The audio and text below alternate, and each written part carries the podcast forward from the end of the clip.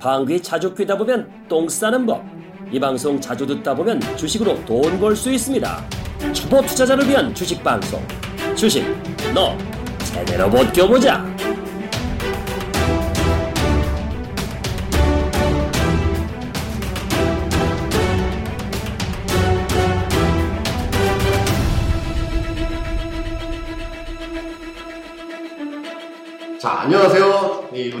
준어원 청취자 여러분들. 지난 한 주간 잘 지내셨습니까? 준어원, 주식 너 제대로 먹혀보자. 오늘 그 40, 몇 회입니까? 오늘 49회 진행하도록 하겠습니다. 준어원이 벌써 1주년이 됐습니다. 야, 이거 처음 시작할 때만 해도 제 우리 노 선생님 진짜 절대 안 하시겠다는 거 부탁하고 또 여러 사람이 매달려갖고 이거 시작해갖고 진짜 이게 3개월이나 갈 수 있을까, 6개월이나 할 수 있을까 했던 것이 벌써 1주년이 됐습니다. 그래서 많이 축하해 주시고요. 그 다음에 여러분들 특히 우리 청취 여러분들의 사, 사랑과 또 우리 또 주로버 카페 멤버분들의 많은 그 격려 호응, 호응을 인해서 저희가 1년 동안 순항할 수 있었던 것 같습니다. 그래서 어, 다시 한번 감사드리고요. 자 오늘 그 오늘 되게 단촐합니다. 오늘은 무 선생님과 저하고 단둘이 오늘 정효신님도 안 계시고 뭐 유미모 앵커님도 안 계시고 무 선생님 제가 혼자 상대해야 되는 엄청난 부담감을 지금 갖고 있습니다. 무 선생님 지난 한 주간 잘 지내셨나요?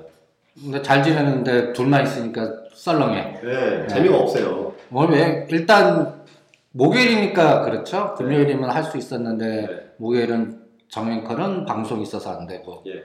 음, 미모 앵커만이라도 있었으면 좋은데 또 뭐. 네. 무 선생님은 원래 저 아실지 모르겠지만 남자들만 있으면 되게 까칠해지세요. 예, 여성분이 한 분 계시면 되게 속태해지시는데 아 그래서 제가 좀 죽겠습니다. 더군다나 초모 탈출 코너 좀 진행하고 아 제가 좀 정말 긴장된 모드인데 하여튼 청취자분들의 이 보이지 않는 응원으로 버티도록 하겠습니다. 아무튼 빨리 주제로 넘어가도록 하겠습니다. 어쨌든 선생님 어쨌든 지난 한 주는 잘 지내셨죠? 예. 예. 그 일단 이 제일 중요한 이슈는 이 미국 연준에서 금리를 동결했습니다. 예. 근데 뭐 외국인들의 반응은 오히려 매도로 대응을 했는데 지금 이거 어떤 상황인 것이죠? 일단 뭐 그 이론가들은 이번 연준이 그 금리 동결은 다 예측했고요. 그 발언 수위라든지 그 차후 consensus가 어떻게 되느냐 이게 중요한데 다 그 애널리스트 예측치만큼 나왔어요. 그러니까 그래서 그거 갖고 어떤 사람은 뭐 6월 달에 안 하고 뭐 늦어진다라고 또 그걸 풀이하는 사람도 있고 아니면 6월이나 9월 중에는 한 번은 하겠구나. 왜냐면은 이제는 글로벌 위험 관련돼서 그 부분의 문구는 삭제를 했으니까 그걸 음. 들여다보겠다는 거. 그러니까 이제는 어 그들만의 리그로 가는데 그 타이밍을 6월에 할 거냐 9월에 할 거냐.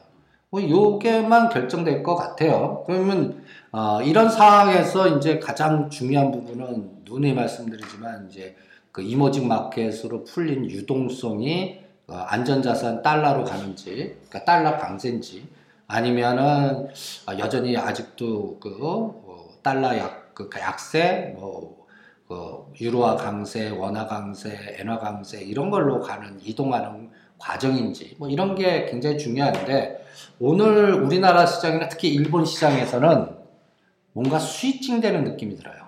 음, 네. 뭔가 일본 빠져나가는 박살내는 느낌이 딱 들면서 오늘 우리 시장도 여러분들 거의 현선물 합치면 1조 이상의 매도를 때리면서 삼성전자를 3% 어, 오늘 고점 130만 원에서 126만 원까지 그거를 공격하는 거 보고 또 선물도 250.3이 오늘 아침에 딱 고점이었어요.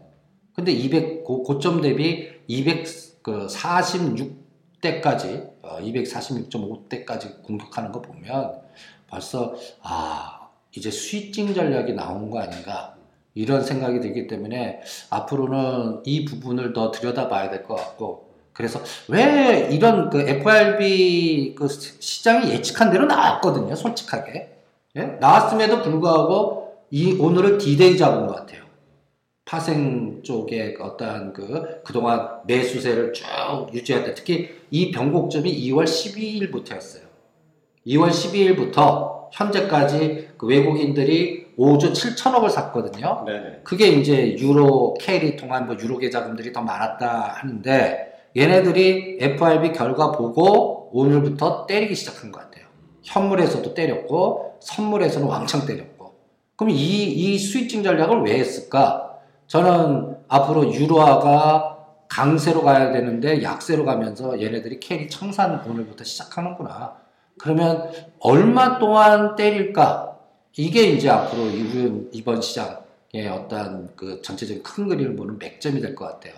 그래서 저는 우리나라는 어쩔 수 없이 1등 삼성전자, 뭐 6조 이상 낸 기업이 주가가 떨어지면 거 비교할 아니, 그러니까요. 없잖아요. 이번에 사실 earning 서 다시 잠정치가 확정돼서 나왔지만 earning 분명한 surprise가 나왔고 상대적으로 애플은 박살났는데 그런 음. 호재가 있음에도 불구하고 공교롭게도 한 지난달 초인가요? 이 준호 본방에서 무 선생님께서 우리가 이제 주가 쭉 빠져 엄청 빠졌다가 다시 한번 올라올 때 상단으로부터 무슨 얘기는 2,400, 50선 정도밖에 얘기를 안 했었잖아요. 결국은 요번에 이런 금리 동결 호재가 나왔는데도 불구하고 외국인이 또 매도로 대가는 거 보니까 결국 또 박스에 또 갇혀갖고 역시나 또 조정이 들어왔잖아요. 한계가 있는 거네요, 이거 보니까.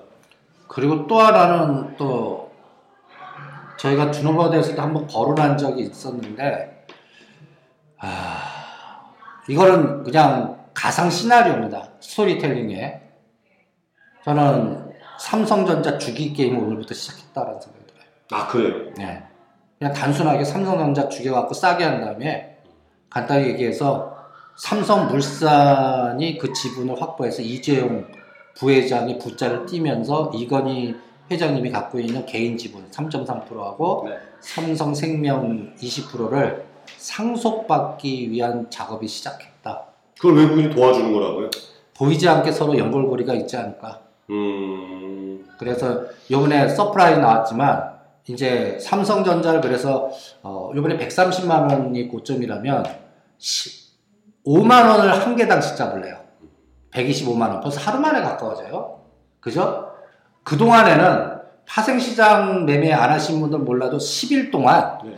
247.5만 원 오면 땡겨요. 그러니까 종합주가 지수 2천만 깨질 것 같으면 땡겨요. 그리고 2020 대까지 가져서 거의 10일 동안 같이 있었어요. 네네. 그래서 뭐 주변이 어떻든 간에 우리는 굉장히 강하다는 인식을 느끼게끔 만들었다가 음. FRB 딱 끝나자마자 그냥 한 방에 그냥 한 번에 보내버린 거거든요. 네. 그러면 삼성전자가 120만 원을 깨면 5만 원씩 한번 빼봐요. 115만 원이면 110만 원이면 그건 끔찍하지 않아요? 그렇죠. 예. 네. 그러면 그 말이 돼? 근데 저는 어, 단순하게 이렇게 그러니까 로직 그러니까 이거는 어, 펀더멘탈하게 보는 가치 분석의 어널리스트들은 이해를 못할까. 근데 저는 어, 비논리적 비이성적으로 그냥 대주주 입장에 장사를 비즈니스 tool로 제일 싸게 상속을 받으려고 하면 주가가 제일 쌀 때라고 해요. 그렇죠. 그럼 싸게끔 만들어 버릴 수 있는 그게 얼마나 큰 비즈니스예요. 비즈니스를 보는 거예요. 어? 그러니까 그러면 거기에 맞춰서 나중에 제가 걱정이 2, 3분기 실적 엉망으로 내버리면 되는 거예요. 그러니까 요번에 낸 게 그러면 어떤 논리 그럼 그때는 이제 2, 3분기 실적이 7월 한 7일이나 8일 나올 거거든요. 그때 이제 전문가들이 이렇게 설명하는 거예요.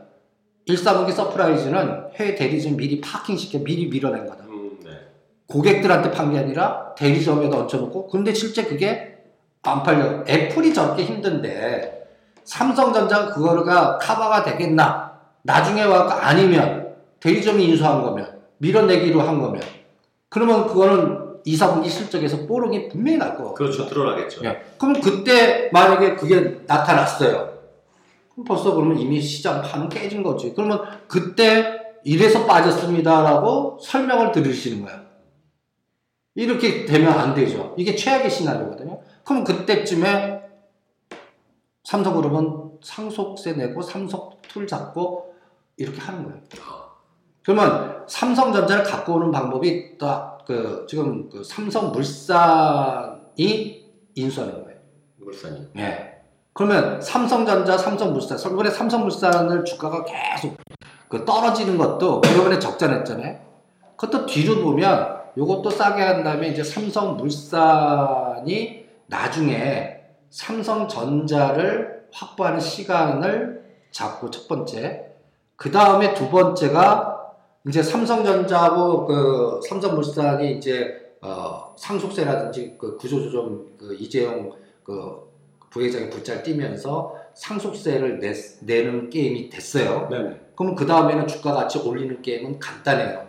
삼성 바이오로직스 상장시킨다. 음, 네. 오늘 삼성물산 적자 얘기하면서 삼성 바이오로직스 상장 주관사 선정하겠습니다 하고 동시에 내버립니다. 아, 타이밍이 진짜 기가 막히네. 기가 막히죠. 어. 그러니까 얘네들 벌써 소설 쓰고 있구나라는 생각도 들고 그렇기 때문에 아 저는 개인적으로 이게 보이지 않게 이건희 회장님 이제 상속 부분에 대한 부분을 이제부터 건들기 시작하는구나. 그 다음에 삼성전자는 요번에 이제 마지막 자사주 옛날에 이제 자사주를 하, 겠다 그랬거든요. 네. 이제 세 번 오늘 요번에 2조 그러면 이제 자사주는 끝, 끝났어요.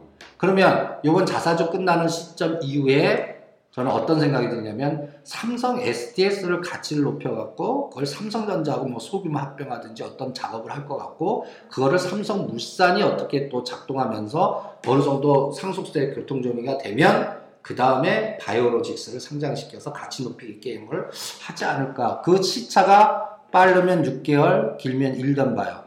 지금 IPO 한다고 그래도 뜻대로 되지는 않을 거예요. 왜냐면, 어, 요번에 새누리당이 이기고 뭐 했다면, 어, 속도가 굉장히 빨랐을 텐데, 만약에 그런 정치권 재편도 이게 문제니까, 네. 그러다 보니까 어, IPO 그 주관사 설정하더라도 먼저 지금 호텔 신라가 5, 6월 달에 나옵니다. 호텔 롯데. 그 다음에 이제 그 빨라봐야 금년 11월, 12월이에요. 근데 지금 이 IPO 시장도 지금 대판 서열 싸움이거든요. 엄청나요. 내년도까지 그 IPO 시장 관련된 주, 그러니까 여러분도 주식 투자하는 사람도 지금 주가는 나쁜데 IPO 계열사 중에 IPO를 추진하고 있는 기업 그런 것들이 하나의 또 주가 모멘텀이 될 수 있어요. 네. 뭐 그런 것도 하나 생각해서 예를 들어서 요새 한국 주철관이라는 종목이 못 가요. 아주 계속. 예. 그래서 네. 근데 저는 그거를 지금부터 있죠. 3, 5세요라고 그래요. 왜? 금년 말이나 내년도에 한국 주철관이 그 주철 그 사업 비즈니스 tool이 아니라 이니스프리 상장 추진하려고 그러거든요. 아, 그렇습니까? 네. 어. 옛날 한국 주철관 갖고 난리쳐서 급등한 게 그 화장품 모멘텀으로 네네, 그래서 그렇죠. 박살 났거든요. 네. 그러고 나서 지금은 아주 그냥 만 천 원대 그냥 옆으로 기고 있나? 음. 근데 이제 그런 게 또 이니스프리 상장. 네. 또 이런 것들을 연결고리 자꾸 만들어요. 그러니까 지금 IPO하고 연결돼 있거나 아니면 이 삼성그룹도 이 IPO하고 연결해서 상속 구조 조정이 이제는 들어갔다. 오늘 삼성전자 이 때리는 거 딱 보고 아 스위칭 전략에 이제 상속으로 들어가는 게임이 되는 거 아닌가? 그래서 삼성전자를 그냥 펀더멘탈하게 접근하기보다는 이런 상속세를 적게 내려면 어떻게 해야 되지? 이렇게 한번 생각해 보는 거예요. 그리고 요거가 나올 때 아, 뭔가 합리적으로 이게 저는 또 어떤 거하고 연결되냐면 조선업 구조조정하고 연결돼요. 그게 이해가 되세요? 삼성 중공업인가? 삼성 그 상속세 내는 게임하고 전혀 별개의 문제로 저는 보이는데. 저는 이게 다 또 연결된다. 그러니까 어떻게 이게 또 이게 연결이 되나요? 대우조선 처리 문제를 네. 삼성이 받아주는 거예요. 음, 그럼 삼성중공업하고 대우조선하고 이수, 이수 이렇게 합병. 왜냐하면 지금 가장 골때리고 문제되는 게 대우조선 해양이에요.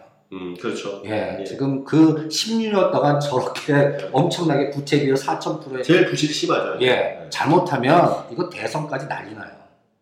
그러니까 이 산업 마피, 산업은행 마피아라고 그러잖아요. 그 뿌리도 지금 그 뭐 한진해운과 현대상선에 관련된 여러 가지 보도들이 있잖아요. 네. 저는 그거 읽지 말라고 그럽니다. 그냥 하나의 아이디어, 그러니까 산업은행 쪽에 여러 가지 색깔이 있을 텐데 그 색깔 중에 어떤 사람은 세 개 다 합병해야 된다. 두 개 합병해야 된다. 하나만 살리고 청산해야 된다. 다들 각자 각자 주장에 각자 각자 보이지 않는 이권이나 뭐 문제의 꼬리 끊기나 이런 것들이 다 연결되어 있다고 해요. 그렇기 때문에 어떤 걸 선택할 수도 없어요. 그런 상태가 전개되는데 가장 좋은 방법은 우리나라의 대빵인 삼성그룹이 문제를 하나 해결해 주는 거야. 해결해 주면 얼마나 좋아요. 그죠? 그렇죠. 그러면 대우조선해양 이거를 사- 뭐 삼성중공업하고 연결됐던 이걸 받아주고 그쪽에 또 경남고 표, 표밭인데. 그쵸. 예, 근데, 근데 그러면 삼성그룹이 미쳤어요? 그걸 그렇죠. 받아주게? 그렇죠. 그럼 미쳤어 받아주는 거를 반대로 뭐를 만들어주냐 이게 또 중요하겠죠. 선생님 말씀이 심상치가 않아요. 왜냐하면 지금 삼성중공업 주가를 보면은 지난 한 뭐 보름 사이에 9천원까지 한 바닥 게임을 한 다음부터 슬금슬금 계속 외국인들이 엄청나게 사들고 있거든요. 그런 움직임을 이미 또 외국인들은 알고 있는 보네요. 그럴 수도 있겠죠. 그래서 대우조선해양과 삼성중공업의 저는 구조조정이나 이런 부분은 두 가지로 어, 한국형 양적 완화 법으로 가는지 네. 아니면 이게 보이지 않게 삼성그룹한테 퐁당 빠뜨리면서 반대급부로 상속세 적게 내면서 삼성그룹 구조조정의 어떤 메리트. 왜냐하면 주가 떨어뜨리게 하면서 세금 부분하면 거기서 한 3, 4조를 아끼게 할 수 있어요. 그 돈을 가지고서 삼성중공 이거 자극이 되겠네요. 또. 그렇죠. 네. 아하. 3, 4조 정도 음. 어, 보이지 않게. 어, 왜냐하면 이건희 회장님이 딱 쓰러진 게 언제인지 아세요? 최장년 용학 때죠. 2014년 5월 7일이에요. 정확하게. 그러니까요. 예. 그리고 그 쓰러지자마자 나온 게 뭐예요? 삼성 SDS 상장, 음. 제일모직 상장. 그래서 그전에는 이재용 부회장의 자산 가치가 2조도 안 됐거든요. 네네. 그래서 상장시키면서 7조가 넘어가고 그걸 담보로 해서 뭔가 그 또 합병하고 엘리어트 하우스 대판 싸우고 이, 이게 왔단 말이에요. 이제는 그 꼬리를 끊어야 된다. 그게 상속세. 음. 근데 지금 새누리당이 한 150석 이상 107, 8석은 상속 뭐 어, 여러 가지 그 은산 분리라든지 뭐 한국은행 법이라 이런 거 싹 바꿔갖고 뭔가 어, 뭔가 카드가 있었는데 거의 불가능해졌거든요. 네네. 그러면 이제는 뭐 삼성전자 분리안도 나오고 여러 가지 이런 안 중에 이 상속세 내는 여러 가지에서 한 3, 4조를 세이브 해주는 어떠한 방법이 뭐 없을까? 그러면서 그걸 반대급부로 대우조선해야 문제 푸는 이게 보이지 않게 연결고리가 돼서 나가는지 한번 지켜보자고요. 네. 예. 그래서 그 흐름이 만약에 전개되면 이게 또 우리 전체적인 큰 틀을 결정하는 하나의 흐름이 아닐까. 그러니까 20대 국회의 가장 큰 화두는 그래서 저는 한국은행법이 개정이 되는지. 이 안에 아까 중요한 말씀 해주셨는데 한국형 양적 완화에 대한 의미를 한번 구체적으로 한번 세세하게 한번 풀어봐 주세요. 그러니까 한국형에도 왜 한국형이라고 붙였냐면 네. 기존의 양적완화하고 달라요. 간단히 얘기해서 어, 한국형 양적 완화는 우리가 가장 지금 문제가 뭐냐 산업은행이잖아. 네, 그렇죠. 예. 산업은행이 무슨 빚덩어리 다 자기가 짊어지고 있으니까. 예. 근데 산업은행이 이걸 풀려면 돈이 있어야 돼. 그렇죠. 돈을 어떻게 돈 받아요? 그럼 하나한테 빌려야죠. 뭐. 그거를 허용해 주는 게 한국은행. 아. 그러니까 사는 채를 그 다음에 다른 그러니까 하는이 하는이 별도적인 어떤 통화 정책을 원래 했어야 했어야 되지만 실제 권한이 없었던 걸 이번에 실어주는 거네요. 그래서 한국은행법 개정해갖고 산업은행 채권을 사주는 거야. 아, 똑같네요. 아, 아, 아, 아, 산업은행. 재무 채권을 연준에서 사주듯이 아, 아, 아, 아. 산업은행 채권을 한국은행에서 사줄 수 있게끔. 그래서 사갖고 돈 생기잖아. 근데 지금까지는 안 됐어요. 안 돼, 그거 안 돼요. 아 그래요. 네. 오. 그게 이제 한국. 근데 그 지금 야당이 미쳤다고 그걸 해주겠어. 왜 야당 입장에서는 해? 왜요? 안 해줄 것 같아요. 왜냐면 그거를 해주냐 안 해주냐에 따라 대권 표 맛이 달라. 아, 여러 가지 또 이거니까 벌써 그 더불어민주당에서는 벌써 선을 걷어요. 죽어도 안 된다. 아, 뭐 여러 가지 또 한국 그 벌써 이게 그러니까 이거를 또 어떻게 로비 들어가고 서로 또 어떻게 이제 진행하는 과정을 또 봐야 될 것 같은데 한국은행법 개정은 만만치 않을 것 같아요. 그러니까 이게 이제 돼야. 어 근데 지금 선생님 말씀 듣고 보니까 저도 약간 주의가 한 게 된 게 뭐냐면은 일본 중앙은행이나 도이치방 그러니까 국가별 그 중앙은행들이 그런 것들 직접 개입했는데 우리나라 그러고 보니 그걸 산업은행이 지금까지 했었네요. 하나를 못했고. 그렇죠. 음. 아. 그래갖고 저 하는 마페 저 부채 저거 다 속이면서 4천 프로 지네들끼리 감싸주고 지네들끼리 새끼니까 이게 이제 그러니까 이거를 문제를 3년이나 5년 전에 터트려갖고 했어야 되는 걸 늦었다. 근데 이미 이미 다 지나간 거. 그러니까 이제라도 해야 되는데 이제 서로 책임 소재니 뭐니 그리고 금년도는 미국이 11월 달에 대선이고 우리가 내년도 대선인데 시기가 무지 나빠요. 그러네. 예. 이러다 보니까 또 저 북한에 있는 놈이 툭 하면 이상한 짓 하고 있고, 어? 그러다 보니까 이게 이게 이러지도 못하고 저러지도 못하고 그래서 요번에 수많은 뉴스를 많이 보셨어요. 뭐 둘이 뭐 합병한다 쪼개진다. 근데 요새 싹 들어가잖아요. 다 못하는 거예요.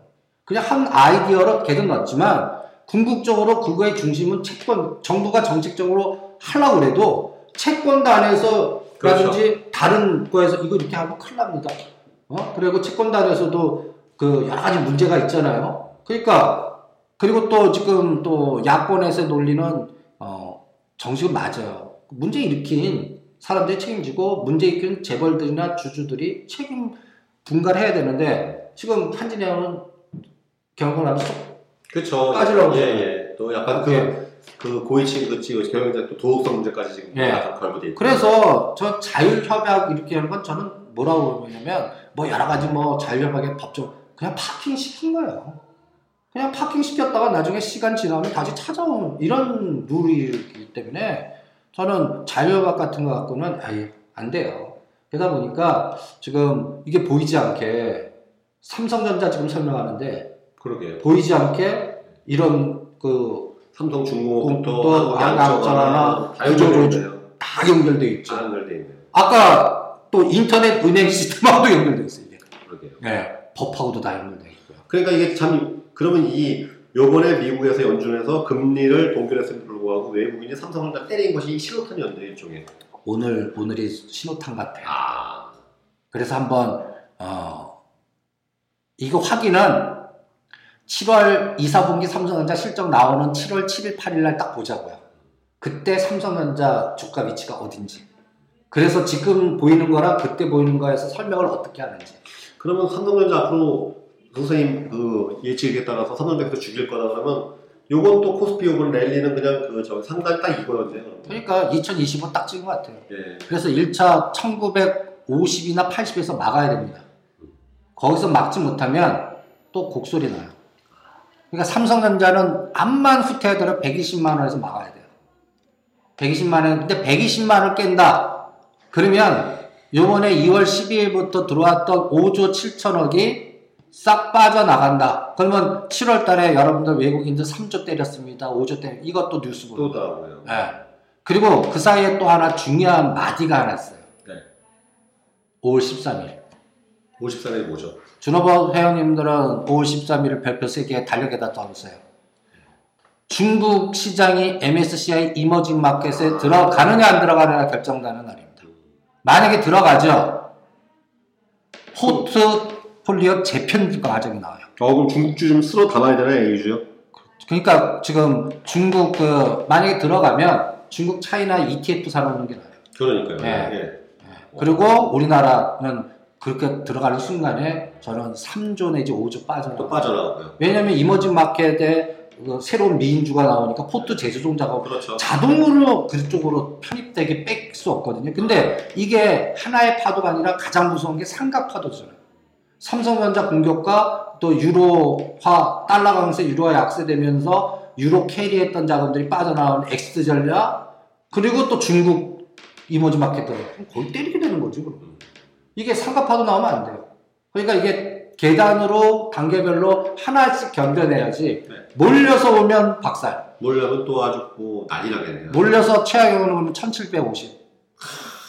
끔찍하죠? 아니 근데 이- 왜냐면 지금 상황에서는 5월 중순에 그런 일 터질 거라고 상상할 수가 없어요, 솔직히요. 그쵸. 그러니까 이거를 1950과 1980에서 막아야 돼요. 그리고 우리나라가 국군이 있으려고 그러면 저 이머징 마켓 안 들어가야 돼. 들어가는 순간에 국군이 딸리고, 그 다음에 또 이번 11월 달에 그 클린턴 대통령이 돼야 돼요, 여성. 저골 때리는 그 트럼프가 돼버리면 아, 재앙이죠. 우리나라 재앙이야. 진짜 재앙이야. 간단히 얘기해서 그러면 잘못하면 이번에 오바마 대통령의 말이 현실로 돼버려요. 북한 가만 안 놔두겠다라든지. 이렇게 되면 우리나라 이거는 완전히 이거 참 그러니까 앞으로 1년 반이 dynamic Korea. 그러네요. 예. 그때 때마침 우리 또 북에 계신 동지는 동지니까 쉬지 않고 미사일을 쏴대고 또 불장난하고 있고 지금 뭐 쉬지 않고. 또, 또 성공한 몰라도 실패를 자주 해요. 아니 그러니까 계속 지금 이런 시국인데도 불구하고 저 북에 계신 우리 동지께서는 따귀 때려달라고 계속 쏴대고 있으니 지금 참. 참 할 말이 없어. 지금 내구조도 이상한 애 같아요. 그러니까요. 음. 그러니까 참 중요한 마디는 온 것 같아요. 중요한 마디는. 그런데 오늘 기점으로 외국인들이 파생시장을 해물에서 1조를 넘게 때렸다는 거는 이건 의미심장한 거예요. 네. 그게 그러니까 연속성이 나오면 안 돼요. 그리고 또 미국 시장도 지금 이게 바닥의 위치라면 괜찮아요. 근데 미국 시장은 꼭대기 위치예요. 그러니까 우리가 시장을 묘할 때 어, 떨어질 때 더 반응할 수도 있다고요. 그렇게 되면 또 문제가 되죠. 그러니까 앞으로는 참 봐야 될 것도 많고 그 다음에 또 그 이 글로벌 변수들의 변화가 오늘 디데이를 이용해서 뭔가 그 바람이 바뀐 것 같아요. 그동안 쭉 어, 떨어지면 땡기고 떨어져 이 안전판이 하나의 그 밑받침이 붕괴됐다 이런 느낌이 딱 소위 들어요. 말하면 새로운 방향성이 설정되는 시기라고 할 수가 있겠네요. 그렇죠. 그게 뭐 상방이든 하방이든 간에. 그래서 삼성전자 125만 원, 그 다음에 선물 245, 종합주가지수 조금 후퇴해야 돼요. 1980 무조건 막아야 돼요. 1980명. 아, 무조건 막아야 돼요. 사생 결단 내고 연기금이 들어오든 기관이 들어오든 막아주세요. 그거 막지 못하고 하면은 이거는 그냥 박살납니다. 예. 좀 다른 질문 좀 드리겠습니다. 연초에 계속 오늘 1월달 두 번째 방송, 세 번째 방송 이런 얘기를 했어요. 올해는 아무래도 코스닥 시장이 강세일 거다. 그래서 코스닥 레버리지 ETF를 매수해라. 그래서 사실 그때 제가 그 방송 듣고서 또 제 주변 분들 저도 역시 코스닥 레버리지 ETF 매수해서 지금 13%고 14% 수익 났거든요. 근데 요즘 들어 문의가 들어오고 있어요. 이거 더 가겠네요. 700선 계속 왔다 갔다 하고. 안 돼요. 챙겨요. 아, 그럼 이제는 매도 타이밍이. 왜냐면 삼성전자 이게 이제 대체제 대형까지는 원래 코스닥이 좀 가야 되는 거 아닙니까? 근데 요거는 아니에요. 예. 요거는 아니에요. 같이 또 왜냐면 코스닥 대형주의 시가 가려면 네. 거기에 구성 성분인 셀트리온하고 카카오라든지 이런 게 같이 가져야 돼요. 근데 요번에 이게 같이 뭉개질 수 있어요. 셀트리온 주가 요새 보시면 조금 수상한 느낌. 셀트리온 쉬니까 셀트리온 제약과 급등시켰지. 그렇죠. 예. 대장은 쉬었거든요. 네. 카카오도 그래요. 그러면 이런 것들을 끌고 올라가는 강력한 모멘텀이 나와야 되는데 실질적으로 이제 오늘 끝나고 이제 5월달 되면 코스닥 기업들의 실적들이 나옵니다. 이제는 네. 실적 나오는데 만약에 그 대장주들이 못 가고 힘을 잃고 뭔가 이렇게 좀 에너지가 축소되는 거 700만 가다 두들겨갖고 갑자기 어느 날 그래서 저는 670선을 중요한 라인을 봅니다. 아, 네. 예. 만약에 이 700이 꼬리 달리면서 670을 몸통으로 깨기 시작하면요. 코스닥도 코스피 따라간다. 그러니까 어, 이 시장이 대체제로 옛날에는 대체제라면 성장주 트렌드에 뭐 제약주가 됐든 네. 뭐가 됐든 이게 돼야 되거든요. 근데 요새 코스닥 종목은 어, 시가 상위 갖고 싸우는 게 아니라 주변주. 주변 주죠. 예. 예. 시가 총액에 전혀 상관없는 뭐 어떤 면에서는 잡주, 네. 저가주 그것도 회전이 너무 빠른 네. 어? 그런 종목 갖고 하니까 그런 종목도 움직였자 시가 총액 전혀 움직이지 오히려 그런 것들은 지수 대형주 쉴 때 오히려 땡겨버리는 그렇기 때문에 오히려 그 코덱스 ETF, 코스닥 쪽의 ETF도 같이 수익을 청산하고 네. 판단을 6월 말 정도에 하시는 게 어떻겠나 네. 아, 한 빠르면 5월 말 늦으면 6월 말 그렇게 한번 권해드립니다 네.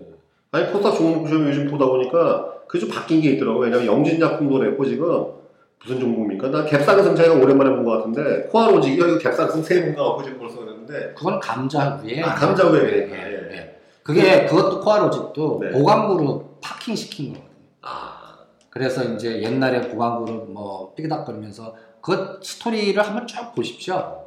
그래서 그 피닉 그 보광 그룹에 있었던 어 제가 이름이 그 피닉스 홀딩스는 YG 엔터가 인수하면서 YG 플러스 YG 플러스 됐죠. 예. 됐고 네.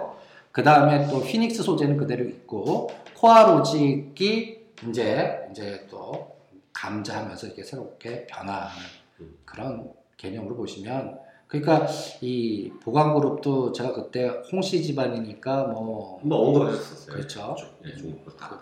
망하지 않을 거다. 음. 네, 이렇게 머니 게임 분명히 할 거다. 다른 방. 그러니까 지금 인 한진해운이나 현대상선도 이런 시기가 나올 것 같아요. 현대상선도 이제 감, 제가 감자할 때 건들지도 마라. 이 물려 있으면 냅둬라. 네. 이렇게 투입도 하지 마라. 네. 그러면 감자 이후에 어떤 현상이 나올 것 같냐면 분명히 이 산업은행과 이 구조조정의 방향이 어떻게 됐냐.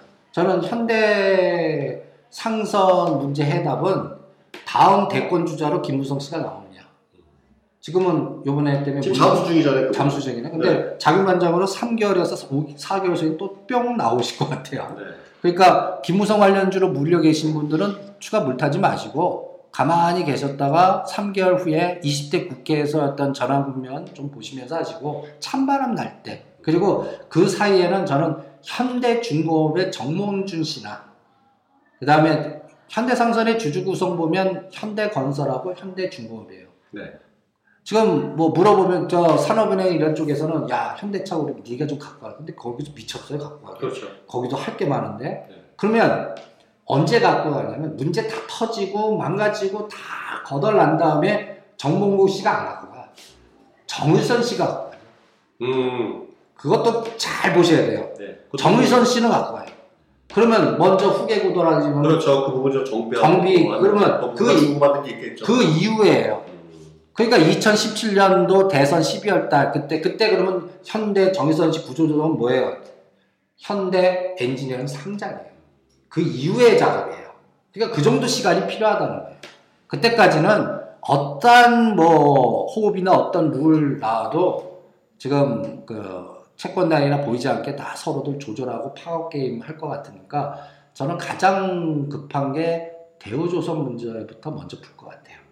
그 다음에 해운 부분은 그 다음 수순 같아요. 그러니까 내년으로 넘어갈 것 같아요. 그래서 채권단이 컨설팅하고 뭐하고 이렇게 해갖고 어, 약간 그것도 미국의 대통령이 누가 그것도 연관돼 있겠네. 네, 그게 또 보이지 않게 또 국제적인 정세나 물류나 중국하고의 또 관계나 이런 그 해운 동맹이나 이런 것들에 보이지 않게 다 연결돼 있거든요.